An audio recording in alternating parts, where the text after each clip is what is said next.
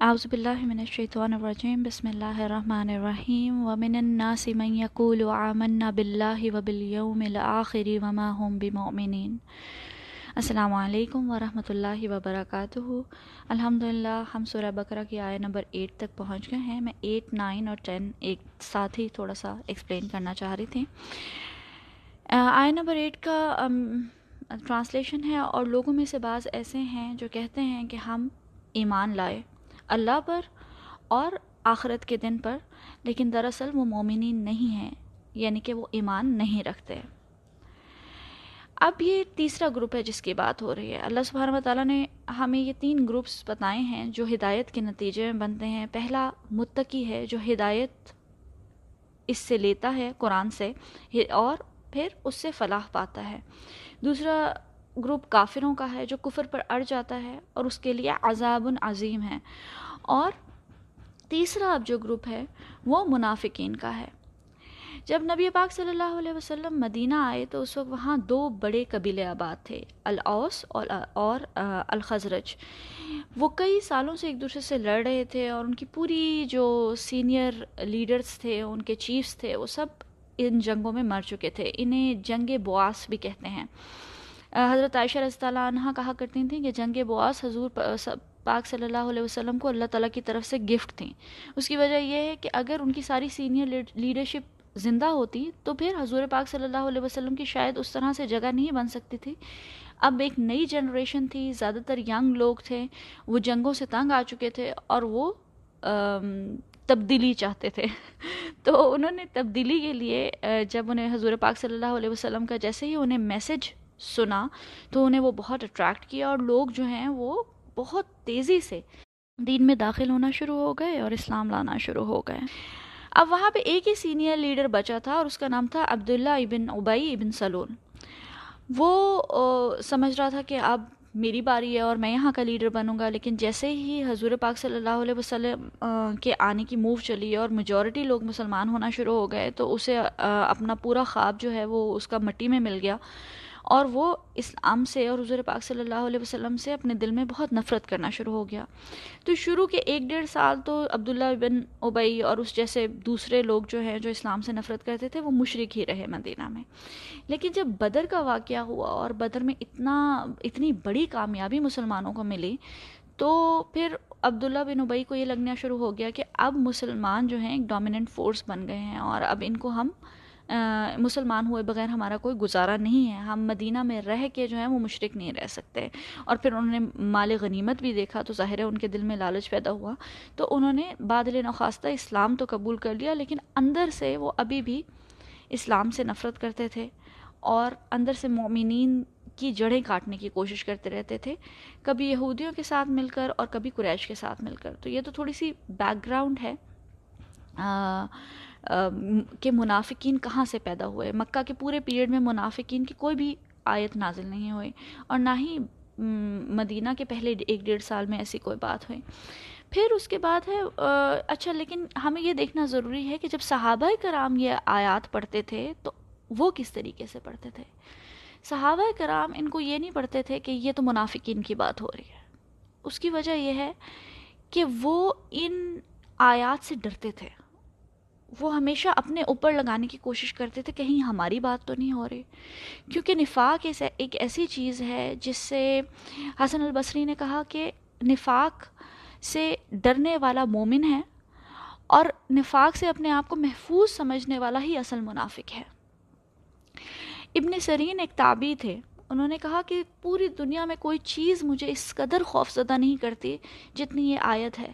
ومن الناس من يقول آمنا باللہ وبالیوم الآخری وما هم بمؤمنین یعنی کہ ایسے لوگ جو زبان سے کہتے ہیں کہ ہم ایمان لائے لیکن اصل میں وہ مومنین نہیں ہیں۔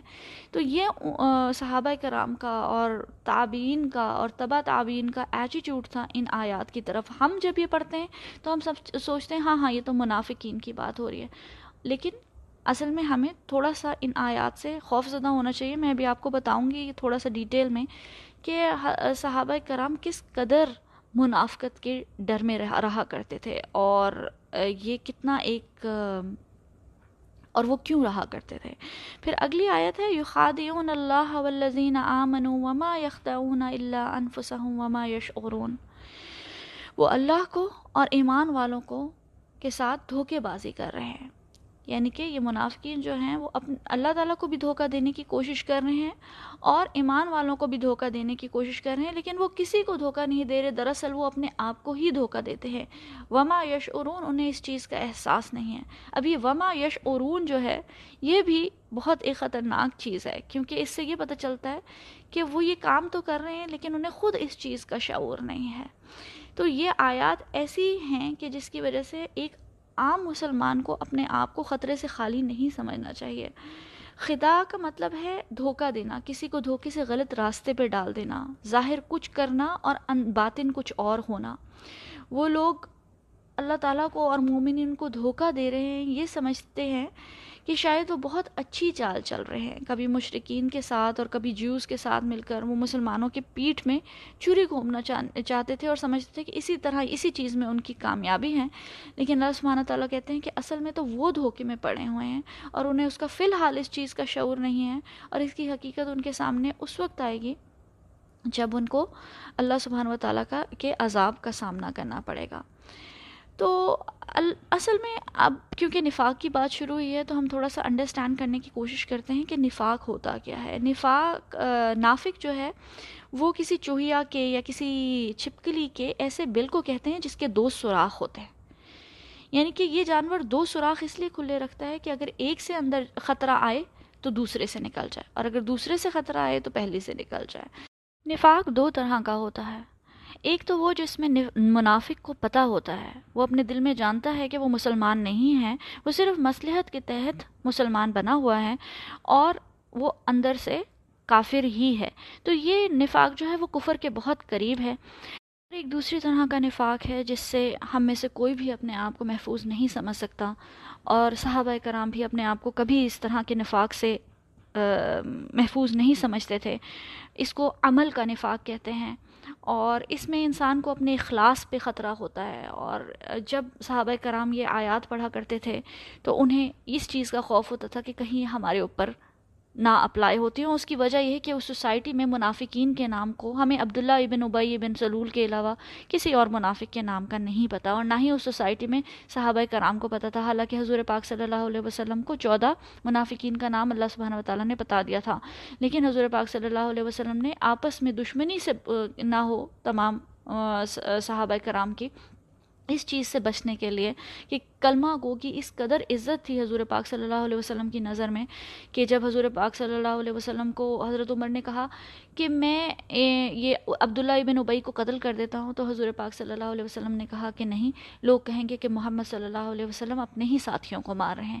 تو آج ہم آسانی سے دوسرے لوگوں پہ نفاق کے فتوے لگا دیتے ہیں تو ہمیں اس چیز سے بہت کیئرفل رہنا چاہیے کہ سب سے بڑا نفاق سے ڈر جو ہے وہ ہمیں اپنے بارے میں ہونا چاہیے اور دوسروں کے نفاق کی فکر چھوڑ دینی چاہیے۔ تو یہ ایک خطرہ ہے ہم سب کے لیے۔ اللہ سبحانہ و تعالیٰ کہتے ہیں کہ فی قلوبہم مردن یعنی کہ یہ مسئلہ دل کا مسئلہ ہے۔ اور دل کے مسئلوں کا کیا سب سے بڑا پرابلم ہے کہ کوئی دوسرا اس کے بارے میں نہیں بتا سکتا۔ جیسے ایمان ہے، انسان کے دل کے اندر ہے۔ نہ آپ کسی دوسرے کے ایمان کے بارے میں بتا سکتے ہیں کہ اس یہ کتنا بڑا مومن ہے یا اس کا کتنا ایمان ہے؟ آپ کسی کے عمل کو دیکھ سکتے ہیں لیکن اس کے اخلاص کو نہیں دیکھ سکتے، اس کے دل کے ایمان کو نہیں دیکھ سکتے۔ اور راہی ہم اپنے بارے میں شور ہو سکتے ہیں کہ کیا ہم جو عمل کر رہے ہیں وہ اللہ کی خوش ندی کے لیے کر رہے ہیں یا ہنڈریڈ پرسینٹ اللہ کی خوش ندی کے لیے کر رہے ہیں؟ یا ہو سکتا ہے اس میں کوئی اور بھی موٹیوز شامل ہو جائیں؟ اور اگر اس میں کوئی اور مقصد شامل ہو جائے تو وہ پھر ہماری اخلاص بھی ضائع ہو جاتا ہے اور ڈیڈ بھی ضائع ہو جاتی ہے۔ اور دوسرا یہ کہ قلوب ہی مرد اسی طرح یہ کہ کیونکہ یہ مرض بھی دل کا مرض ہے، اس لیے لوگوں کو نہیں پتہ چل سکتا کہ کون دل سے منافق ہے اور کون دل سے مومن ہے۔ اس لیے اللہ سبحانہ و تعالیٰ نے کہا کہ یہ دل کا مرض ہے۔ فضادہم اللہ مردن اور اللہ تعالیٰ ان کو ان کے مرض میں بڑھاتا چلا جاتا ہے یعنی کہ اللہ تعالیٰ ان کی رسی ڈھیلی کر دیتا ہے اور ان کا مرض جو ہے وہ کمپلیٹلی ان کے دل میں جو ہے سرایت کر جاتا ہے۔ اور انٹل یہ ولحم عذاب علیم و بے یکسبون اور ان کے لیے بہت دردناک عذاب ہے۔ اس لیے، کس لیے؟ کیونکہ وہ جھوٹ بولا کرتے تھے۔ یعنی کہ نہ صرف وہ لوگوں سے، وما ہم نہ صرف وہ لوگوں سے جھوٹ بولا کرتے تھے، بلکہ یہ جھوٹ ان کا اپنے ساتھ بھی تھا۔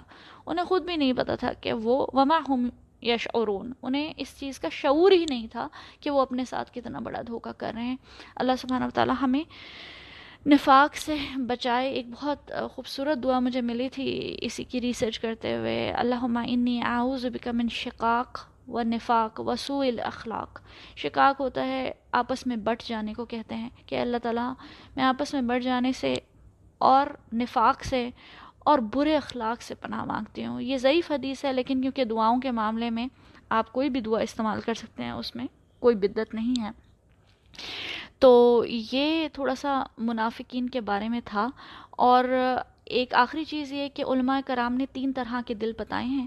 ایک ہے قلب سلیم یعنی کہ ایسا دل جس میں پرائرٹیز ٹھیک ہیں، ترجیحات ٹھیک ہیں۔ سب سے پہلے اللہ اور اس کے بعد نبی پاک صلی اللہ علیہ وسلم کی محبت اور اس کے بعد آپ دنیا میں اپنی محبتیں جیسے بھی پرائرٹائز کرنا چاہتے ہیں، کوئی اپنی فیملی سے زیادہ پیار کرتا ہے، کوئی پیسے سے زیادہ پیار کرتا ہے، کوئی اپنی گاڑی سے زیادہ پیار کرتا ہے، کوئی اپنے گھر سے محبت کرتا ہے، کوئی اولاد سے محبت کرتا ہے یعنی کہ اپنی اپنی پرائرٹیز ہیں۔ جب تک یہ پرائرٹیز اللہ سبحانہ و تعالیٰ کے سے اوپر نہیں جاتی، اللہ سبحانہ و تعالیٰ اور نبی پاک صلی اللہ علیہ وسلم کے حکم سے اوپر نہیں جاتی، اس وقت تک آپ ٹھیک ہیں، آپ سیٹ ہیں اور آپ کا دل قلب سلیم ہے۔ اسی حالت میں، جس حالت میں اللہ سبحانہ و تعالیٰ نے اس دنیا میں بھیجا تھا۔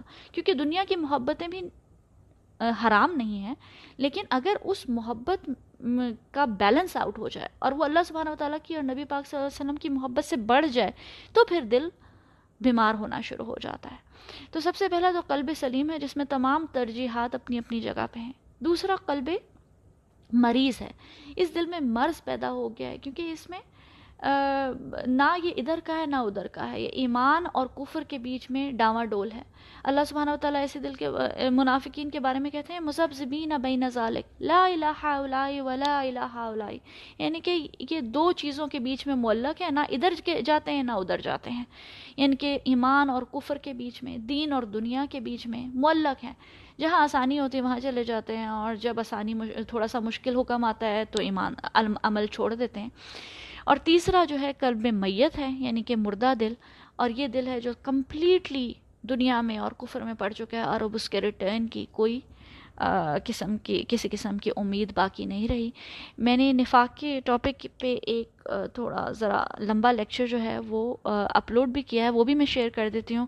ہمارے لیے بہت ضروری ہے کہ ہمیں بہت ڈیٹیل میں پتہ ہو کہ نفاق کیا ہے۔ صحابہ کرام اس سے کیوں ڈرا کرتے تھے اور ہمیں اس سے کیوں ڈرنا چاہیے اور ہم کس طرح سے اپنے دل کو نفاق سے بچا سکتے ہیں۔ اور یہ تین آیات ہو گئی السلام علیکم ورحمۃ اللہ وبرکاتہ۔ کیا